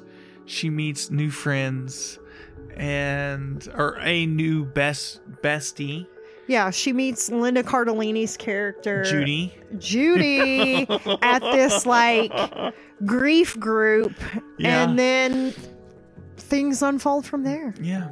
Um it's it's another good one. Uh It's another one that sometimes you think you know where it's going and then you don't know where it's Agreed. going. It was a it was a fun ride. It was. Uh, Uh, so all these shows, uh, we'll name them off real quick. We we had uh, the politician, Picard, season three of the Ozarks, Dead to Me, High Fidelity, Never Have I Ever, The Witcher, and of course Tiger King. Tiger King.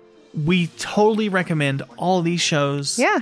If you are just in the mood for some good cinema and you just want to sit on the sit on Netflix and chill or CBS and chill, Hulu and chill, whatever, wherever they are. Whatever streaming you want to watch and chill. But give them a watch. And that's all we have today Yeah. for What's on Our Tube. Toss a coin to the witcher, oh valley of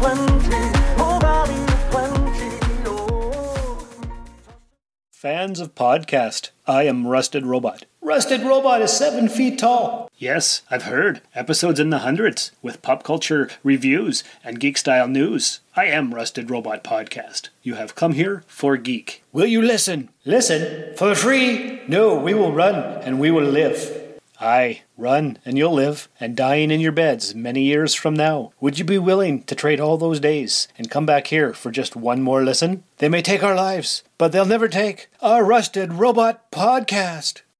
Well, you know, there there's a difference between talking woke and being woke. Right. You know? Right. And, and that's, that's, yeah, that's, that's a really great point. But, you know, Dan, it gets even more complicated than that as being, you know, a black man. This, this was something that actually happened at work. I won't say which job it was. Sure. But do we do we want to clarify that it's not your current job? yes, it's not my current job. Definitely not. But here's what happened. The neighboring department hired this intern. And this dude was like 6'2", blonde hair, blue eyes. He was like really a strikingly handsome man.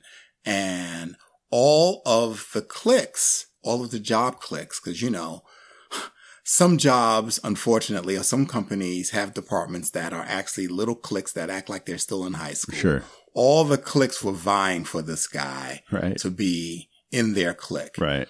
And they found out in no short order that he was a Republican. Right. And most of the people that worked at my job were Democrats.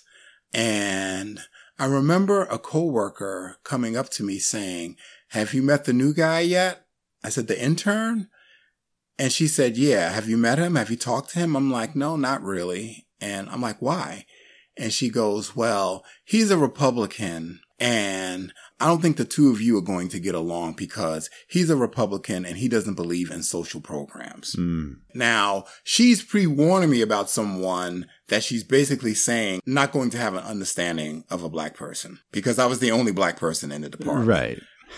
However, I took insult to her telling me that I'm not going to get along with this person because he's a Republican because he doesn't believe in social programs. As the as the black people are the only ones that, that use social programs. All right, you said it. You said it right. Yeah. Exactly. Last last check, real quick, America, like sixty eight percent of all welfare recipients, people and people, by the way, that don't get any shit for being on welfare in terms of like, oh, your paperwork's wrong. Oh, I don't know, are white people. By the way, Right, exactly, exactly. But she smiled at me and thought that she was doing me a freaking favor by telling me that, you know? And in her mind, I don't think that she realized that she insulted me, right? you know? Right. Uh, but that is part of the problem too.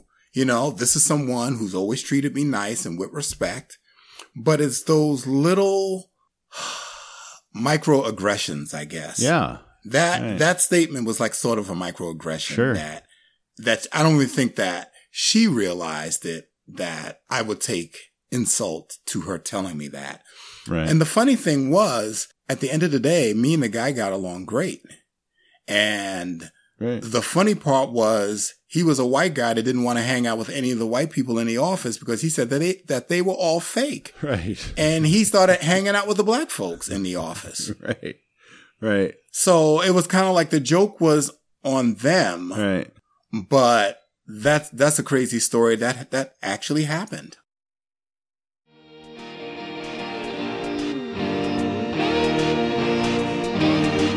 So uh, this week we had some some unbelievably good news, uh, when and at a time in which we needed some good news. Oh my god, this was like a, this was like a free cupcake in in the middle of a war zone. And we didn't even see it coming. No, exactly. It's like it's like for a second there they changed the napalm up to to cupcakes and sprinkles and good times. And rainbows, not Yeah. motherfucking fire. You know, like it was shooting out rainbows instead of jets of fire. It was Right. pretty incredible. Uh, the Supreme Court in a So- six three decision. That is Oh. huge. Yeah. That is that's huge. That is them actually coming down and saying unequivocally everybody has equal rights in the workplace. Right. You cannot fire people for being anywhere on the spectrum, gay, lesbian, transgender. You cannot fire them from their jobs for just being themselves.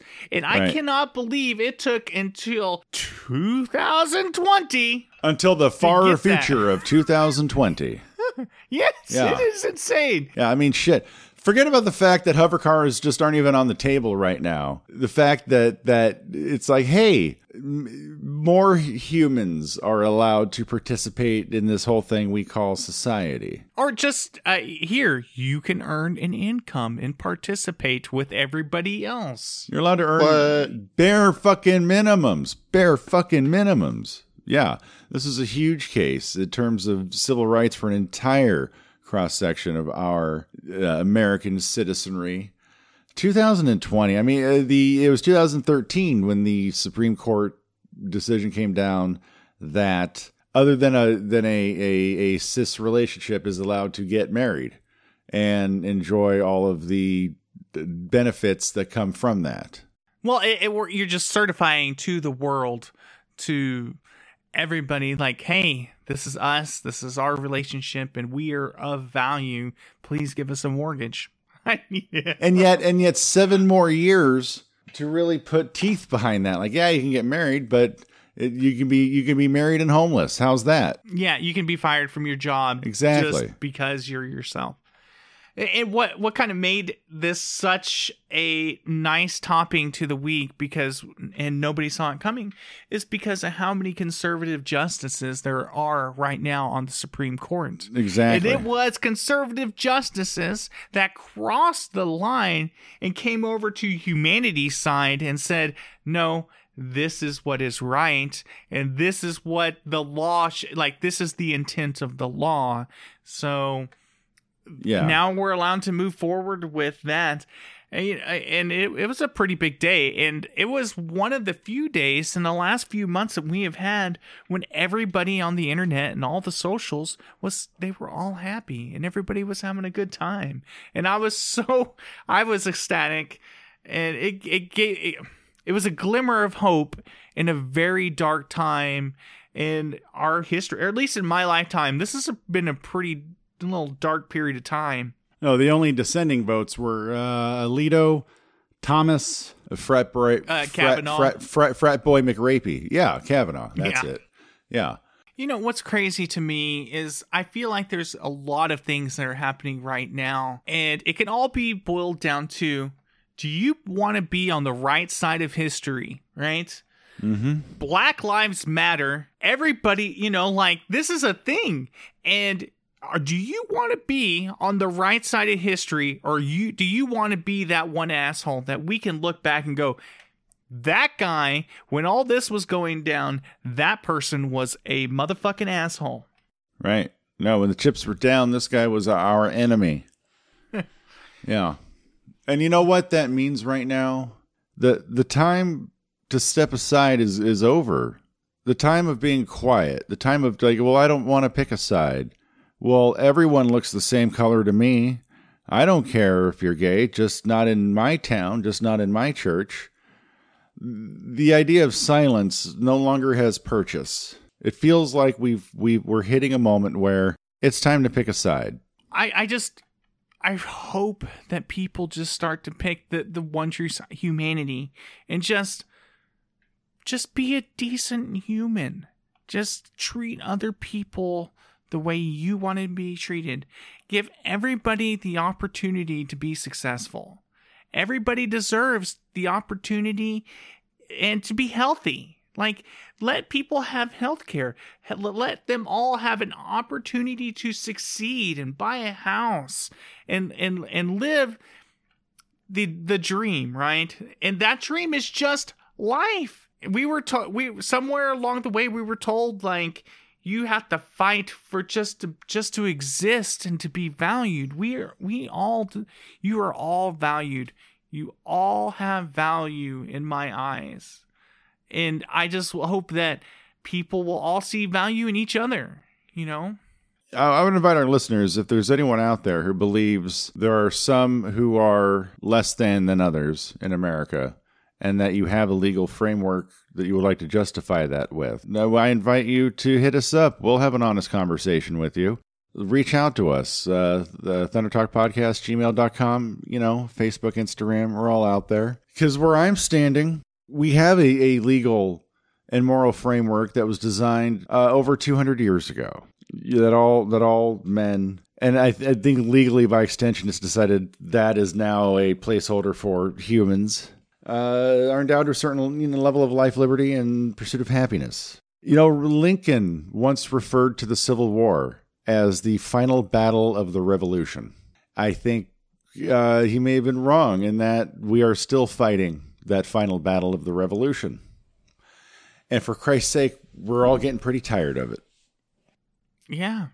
I think the majority of people, they all like to live in some type of harmony and get along with their neighbors, right? But you want to be mutually respected. I was just going to put this out there. Another good thing that happened was we launched a really fancy rocket. We we put the first uh, uh, human beings in space since 2011, since the end of the space shuttle from program. here, from, yeah, from, from, the U.S. soil. United States. And I cannot wait until, you know, we're putting people back on the moon, and we're putting people on Mars, and we're conquering the galaxy again. Let's explore. There's a lot of space out there, and you know, let's let's go look at it. Let's can't let's come together. Let's let's Come let's together forget about all of our s- superficial differences. You know, they say genetically speaking, Homo sapien is a kind of a weird creature.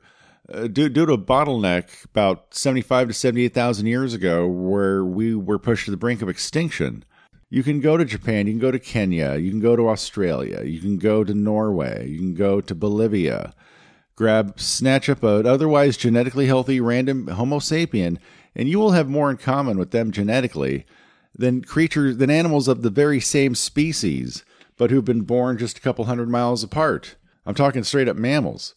It's time. We recognize that and stop hating and destroying ourselves and start let's just go destroy the galaxy together. As as a family.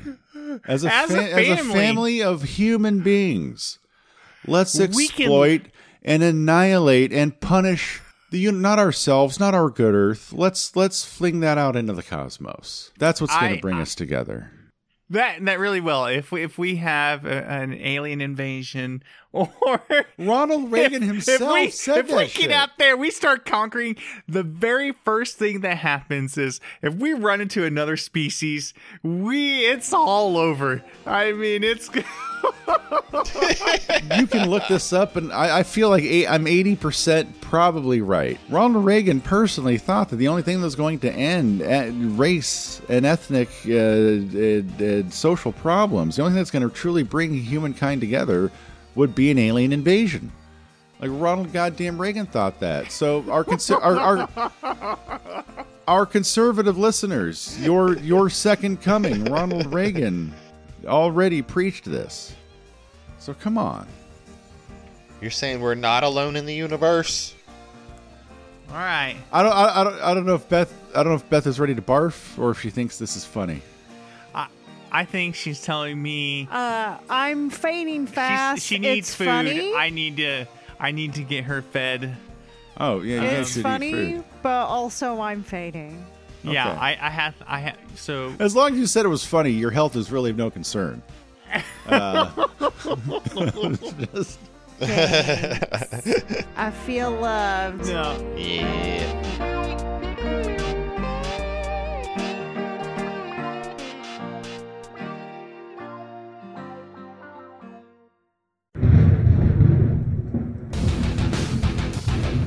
Live from Studio A, WTLK, The Thunder.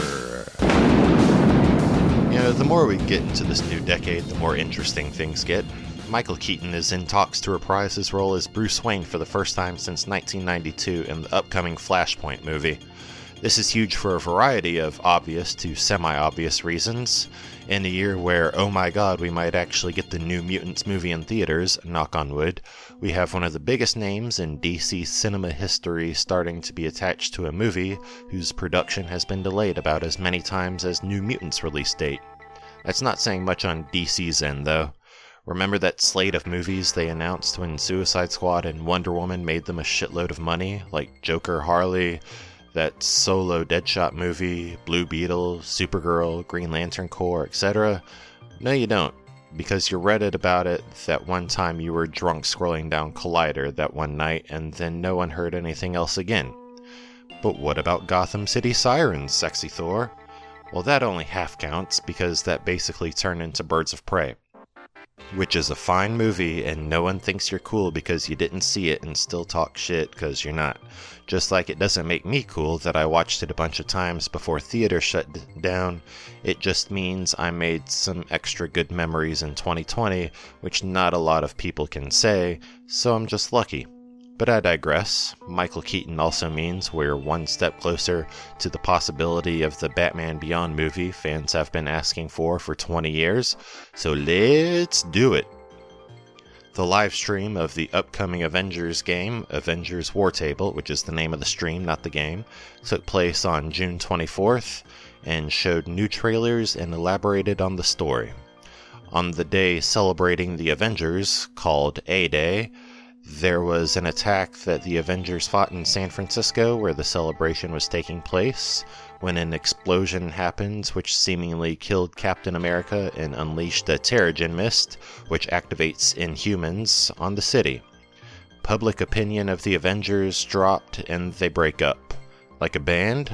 Like the Beatles? Yes, just like that. So while they're hiding, Advanced Idea Mechanics, or AIM, rise to prominence as a scientific entity and promote the ideas that science should save us and not superheroes, and that inhumans everywhere are a dangerous threat. They're headed up by Dr. George Tarleton, who will be in this game. MODOK! And this isn't your childhood's MODOK. MODOK is gonna put some serious emphasis on that K. So you start out playing Kamala Khan, who finds out about this plot and goes on a journey to bring the Avengers back together to defeat AIM. The main narrative is driven by single player hero based missions, and the one they showed was a Thor one, which saw him leaping back to action for the first time in years, wearing jeans and a shirt with a name badge that identifies him as Dr. Don Blake for that classic throwback. On the controls, you have light attacks and heavy attacks and special buttons, not unlike the Batman Arkham series. And with Thor, you of course use the hammer and can call down lightning.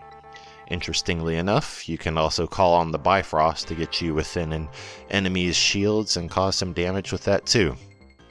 That's far from all you'll be able to do though, because all the characters when you gain experience and level up, you'll be able to acquire new skills and abilities and combos. Thor even has a manual targeting ability you can get where you can mark multiple enemies, throw Mjolnir and hit those foes, which is inspired by Jason Aaron's Thor run, and will let you fight like the opening sequence of Thor Ragnarok. You know the one. Immigrant Song is stuck in your head the rest of the podcast. You're welcome.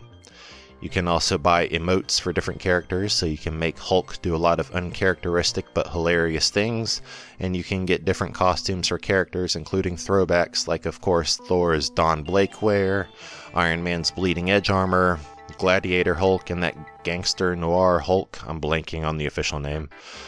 Finally, there were the Warzone missions, which are co op missions that provide a little extra to the narrative, but are mostly for purposes of experience and gear acquisition. And that was the first War Table stream. I believe the guy said there will be more throughout the summer leading up to the game's release on September 4th. Stay tuned, and I'll do my best to tell you all about it. Finally, that brings us to the announcement of Star Wars Squadrons what promises to be the definitive Star Wars pilot experience. You play the game in first person mode, seemingly exclusively through your cockpit, with the instrumentation in front of you giving you whatever info you need to know. You start with the single player campaign, which lets you choose to play the story as a pilot either on the side of the Empire or the side of the New Republic. You fight with your squadron with multiple classes of ship to choose from, including the basic and balanced fighter, the speedy interceptor, support ships to back up your squadron and disrupt the other side, and the heavy hitting bombers. You can customize your pilots and starfighters by playing the game, so no loot box funny business here. You can choose over 50 components to add and change things to your starfighter to match the kind of strategy you want to use, along with all sorts of neat cosmetics. On the multiplayer side, there's a straightforward 5v5 dogfight mode in which you can customize your loadouts for and use components like tractor beams and turrets to give you an advantage. The other mode is Fleet Battles, the signature mode of Squadrons. You start out with a regular dogfight, then move on to attack or defend two medium capital ships, then attack or defend the weak points of the big capital ship. It's not like the old Rogue Squadron games, but it looks like a hell of a good time when it releases October 2nd. It's going to be very interesting seeing what this fall looks like. Whatever happens with DragonCon notwithstanding, my experience with fall over the last nine years has been on the pillars of Halloween, particularly haunt season, fall sports, new seasons of my TV shows, and the new video games. 95% of my shows have been pushed to the start of 2021, who knows what football will look like? Basketball has its own interesting arrangement. Who knows what the haunt scene will look like? Something like Scarowinds probably won't happen, but one of the most well known haunts here in upstate South Carolina has a large open area for people to hang out and Half the haunt is a maze and half is a trail in the open, and they've already announced their opening on September 11. But just looking at the scene overall, it seems like this is the year for fall gaming, which I only bring up because I ended up buying a shitload of new games in the fall of 2018 and I realized I barely had time for any of them. But if my only fall activities end up gaming and living my best Halloween life from home while doing some less crowded haunts, that works for me. And if all goes according to plan, funny set of words in 2020, Squadrons will come out the same day as Wonder Woman 1984, and the following Monday, Monday Night Raw will be in Greenville. And no, it's never too early to think about fall. I do it all the time at work during the summer. We just so happen to be in a situation where instead you'll hear me talk about it because it's not like there's summer plans you're trying to enjoy first before we get into fall.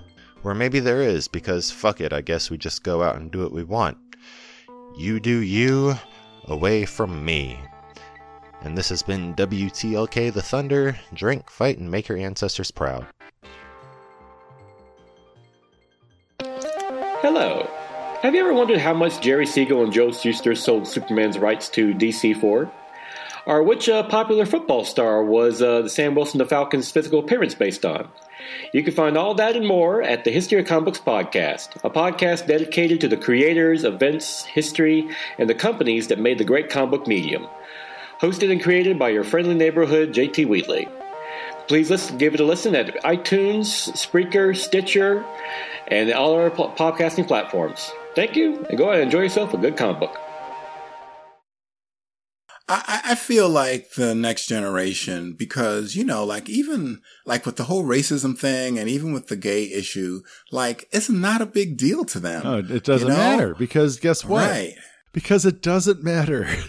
Right, You know? exactly. And I don't mean Exactly. And I don't mean one of these, you know, uh, white liberal guilt. Oh, I don't see race. Yeah, Hmm. yeah, you do. We all do. We have to. We can't fix Right. anything if we don't acknowledge race. Race must be acknowledged. Yes. You know, my generation, you know, what would happen normally would be, uh, you know, your parents trying to pull the Jedi mind trick on you. Right. In the hopes that you fly straight and narrow, you know? I mean, my family's background and how I, I kind of felt like I was a lab rat, you know, because it was almost like they knew about me before I knew. Okay. And instead of like actually having a talk with me, they just all sat back and watched and observed. We just waited to, see see, what- how this is going to go. Yeah. Yeah. And to be fair, you know, my parents, you know, they grew up in the depression. So they just, I just feel like mentally they weren't prepared for it. Right. Right. You know, if you think about it, if you grow up in the depression, you grow up in the South and, you know, you can only imagine like the level of discrimination that was going on back in those days is probably triple of what it was now. Right. You're just trying to survive and, you know, put food on the table and hopefully get a job that's steady. So I feel like my parents' generation, they had a lot more, I guess, other priorities. It's like I'm just trying to survive today. I'm trying not to get lynched today. Mm-hmm. Right. I'm trying to be allowed to exchange like the fruits of my labor into something that will feed and and, and shelter my family. Basic Mm-hmm. necessities. Sure. Yeah, yeah. So, you know, looking back at the situation, I, I really can't, you know, judge, um, whatever, you know, my parents were thinking. I always feel like they did the best that they could with what they knew and what they were equipped with. Right. You know, so that was that. Um, and then it was a different time too, you know, like back in those days, you know, um, uh, being gay or being from the gay community was like really, it was like the worst thing you could be in, in the black community. Um, so, well, actually, I, let me walk that back. Sure. that is not true. Right. In the black community, I think, you know, my parents' generation, you know, having a kid out of wedlock was probably the worst thing The Worst thing you could do. that, that you could do. Right. You know, like my, I remember my parents telling me about all the situations they knew about with their friends and family. You know, someone gets pregnant and it's automatically a marriage. There was no baby mama situations at all. You had to marry the girl. Shock, and that was that. marriage. Right, exactly. And then, you know, somewhere in the 70s, you know, things kind of tra- changed. That other generation came in and they said, we don't care. We're not getting married and we're having the babies. And so all of a sudden, I feel like there was this shift in the black community where all of a sudden now having a kid out of wedlock isn't the worst thing. And that got replaced by being black and gay in, in the, in the black community all of a sudden became the worst thing. You've seen the movie Claudine with James Earl Jones. Oh yeah, I saw that movie. That yeah. that pretty much breaks down the the first half of your thought there. How the stigma of uh, having a child out of wedlock all of a sudden went away in the black community. That was coinciding with the government uh, creating and changing welfare rules to where you can't have a man in the house. Correct. Right. And at the same time, you're not going to be enfranchised with either the education or access to the infrastructure that's going to pay you a living wage job. Right. You know, I'm so glad you brought that up because I had a conversation with a colleague about this very thing about four months ago. And, you know, she basically told me what you just said. And it was something that I wasn't aware of. That whole rule about how a single mother can no longer receive benefits if a man is in the house. Exactly. So that, that really changed up the game right Oh, there. in so many ways. In so many ways, it it made it damn near impossible for mom to get a full time job. Uh, at the same time, uh, it it the the man isn't going to stick around. You know, Right. Uh, you can't. They can't stick her. I mean, the movie Claudine gets into that. He's in love with this woman who has several children, and she's Right. on uh, she's on welfare. And he's like, I but I, I would love to marry you and come in and take your whole family. Uh, Right. But I, I can't afford that. I just can't. Right. I can't afford to marry someone with four children. You know, I don't have that kind of of money. I'm not allowed to earn that type of money because then you see the destruction of the black man going hand in hand this entire time. Yeah. Right. The, the- right. where incarcerations begin to go up exponentially. A lot of different types of drugs hit the streets, and no one's entirely sure from where. hmm Yeah. Yeah. Yeah. Wow. Yeah. That's a, that's a really great point. And Claudine is like one of my favorite movies. And, uh, Yeah. wow. Really, uh, um, brought the situation into full view, you know? Right. Now, Clinton did change a lot of those laws during his administration involving welfare and a woman not being able to have uh, a partner and loss of benefits. So he also did a lot of kind of awful, real conservative things at the same time. Well, Clinton also made the three rule, three strikes, the three strike rule worse. And you know, you know, I was watching this documentary about that, how that law, and you know, he's quoted in the documentary saying that I didn't realize that I made a really terrible law even worse. Oh, you know, right. And, and that's that's some of the institutionalized crime that we're fighting against right now. Right.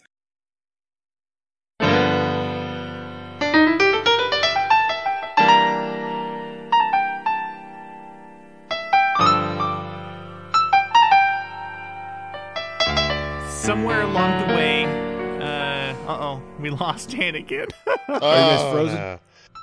But somewhere You're along the fucking way, frozen. You know, our different personalities um, that were. I We're don't- like Voltron, okay? We're like- Voltron comes together with five different parts. You can't Voltron if you're missing an arm or a leg or a torso. Like, you need all the parts of Voltron to come together and work together as a team. Teamwork makes the dream work. Well spoken, my love. Uh, we That's lost. what they say. We lost our left leg. No, our, I our left leg's that coming left back. leg. Damn Hello? it, Dan. Dan, we Damn it, Dan. Dan, we were literally were ma- having we were such a literally making the ult- the Voltron comparison, and then you Did you guys left? Shit. Did you say some good stuff? I mean, everything that we say is like gold. Yeah, right. Obviously. Right. Bye, listeners. I love you. Please be beautiful. Please practice social distancing.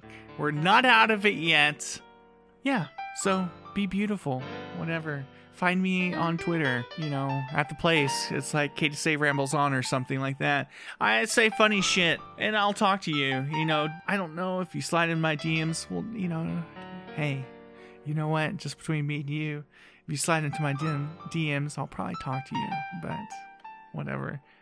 Unless I hit on you. Unless they, it's unless you hit on me, I mean, and then it'll be kind of awkward, and I'll be Uh, like, don't be a creep. Don't be a creep. No, no, no creeps allowed. Yeah. That is No firmly creeping. placed on the front of our clubhouse door. Absolutely. Find me on the on the Twitters at Noplahoma. Nopla wait, twitch.tv slash Noplahoma. I'm gonna be moving to Twitch. A friend of mine is almost done with my rebrand. And so I'm excited about that and I want to unveil that. So I'm gonna get back on that streaming horse, dang it. Rebrand. Yeah. Rebrand. Awesome. Awesome. Well, you know, you'll all be the first to hear about that rebrand. That's awesome. Super awesome, Beth. Uh, I'm Dan Klink. Uh, the Best Saturdays of Our Lives podcast is the other show I do with Mark McCrae. You know, it's funny. Somebody had asked me, like, what what's the difference between Thunder Talk and Best Saturdays of Our Lives podcast? I think the best way to put it is Best Saturdays of Our Lives, Mark and I, we record that in the daytime. Thunder Talk, we we record at night. Yeah, podcasting after dark. It's true. I, I mean, uh, I can only imagine how good this podcast would be if we were all in the same room together drinking while we were doing the podcast. Because I'm gonna say Oh, it dude, would get gold. pretty legit. It'd be gold. It'd be absolute. We'd, we'd be printing our own money. We'd, we, we'd, we'd get arrested for counterfeit. Is what would happen. That's right. Just, It would just be we'd so be like the Fed, so just printing money. Yeah.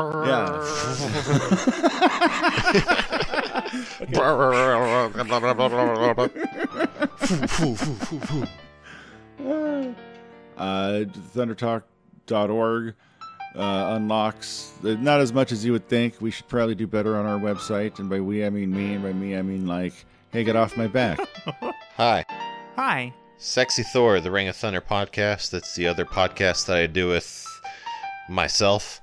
And you guys do a good job together. I think. I mean, I know that you and Yeah. I, you and I, really work well together. Uh, but I'm going to be the better man, or I'll be gracious enough to say, I think you and you make a fucking award-winning team. thank you. I'll be sure to give raises to my entire staff. Yeah, let them know. let them know. Yeah, yeah, exactly. Yeah, yeah. Christmas bonus. Christmas bonus in July. Yeah, twenty dollar gift card to Regal Christmas in July. Yeah, uh, Hanukkah in July. face Kwanzaa in July. Facebook, Twitter, Instagram, Thunder Talk Thor. Uh, my my social media team there is also p- pretty good too, but you know, again, no creeps allowed, and that's creeps with a K. Oh, yeah. He's talking about you. I know he is. Oh, I know. know what he's talking about. Yeah, that means I'm not allowed to fuck. Okay, I get it. Dan clean. Yeah, kick butts, not nuts. There you go. There you go.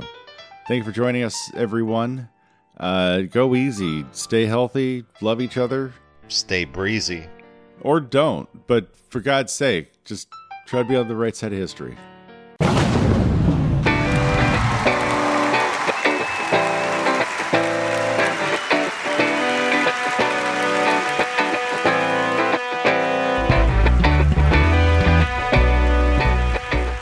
Thunder Talk is a production of the Weirdos Workshop with special guest star Mark McCrae. Starring Gavika Allo, Adam Wedston, Beth Allo, and Dan Klink. If you want to find us on social media, we are on Instagram, Twitter, and Facebook at Thunder Talk Pod. Our email address is thundertalkpodcast at gmail.com. Drink, fight, and make your ancestors proud.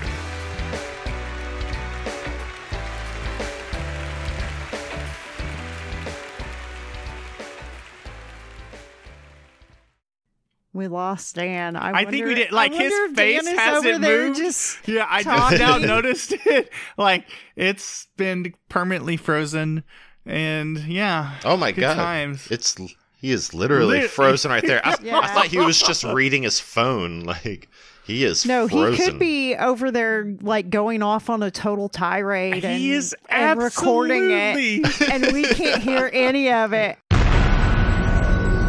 This has been a broadcast of the ESO Network. Be part of the crew and help support our shows by donating to our ESO Patreon or by shopping through Amazon.com or the TeePublic Store, which can all be found at www.esonetwork.com. The ESO Network, your station for all things geek.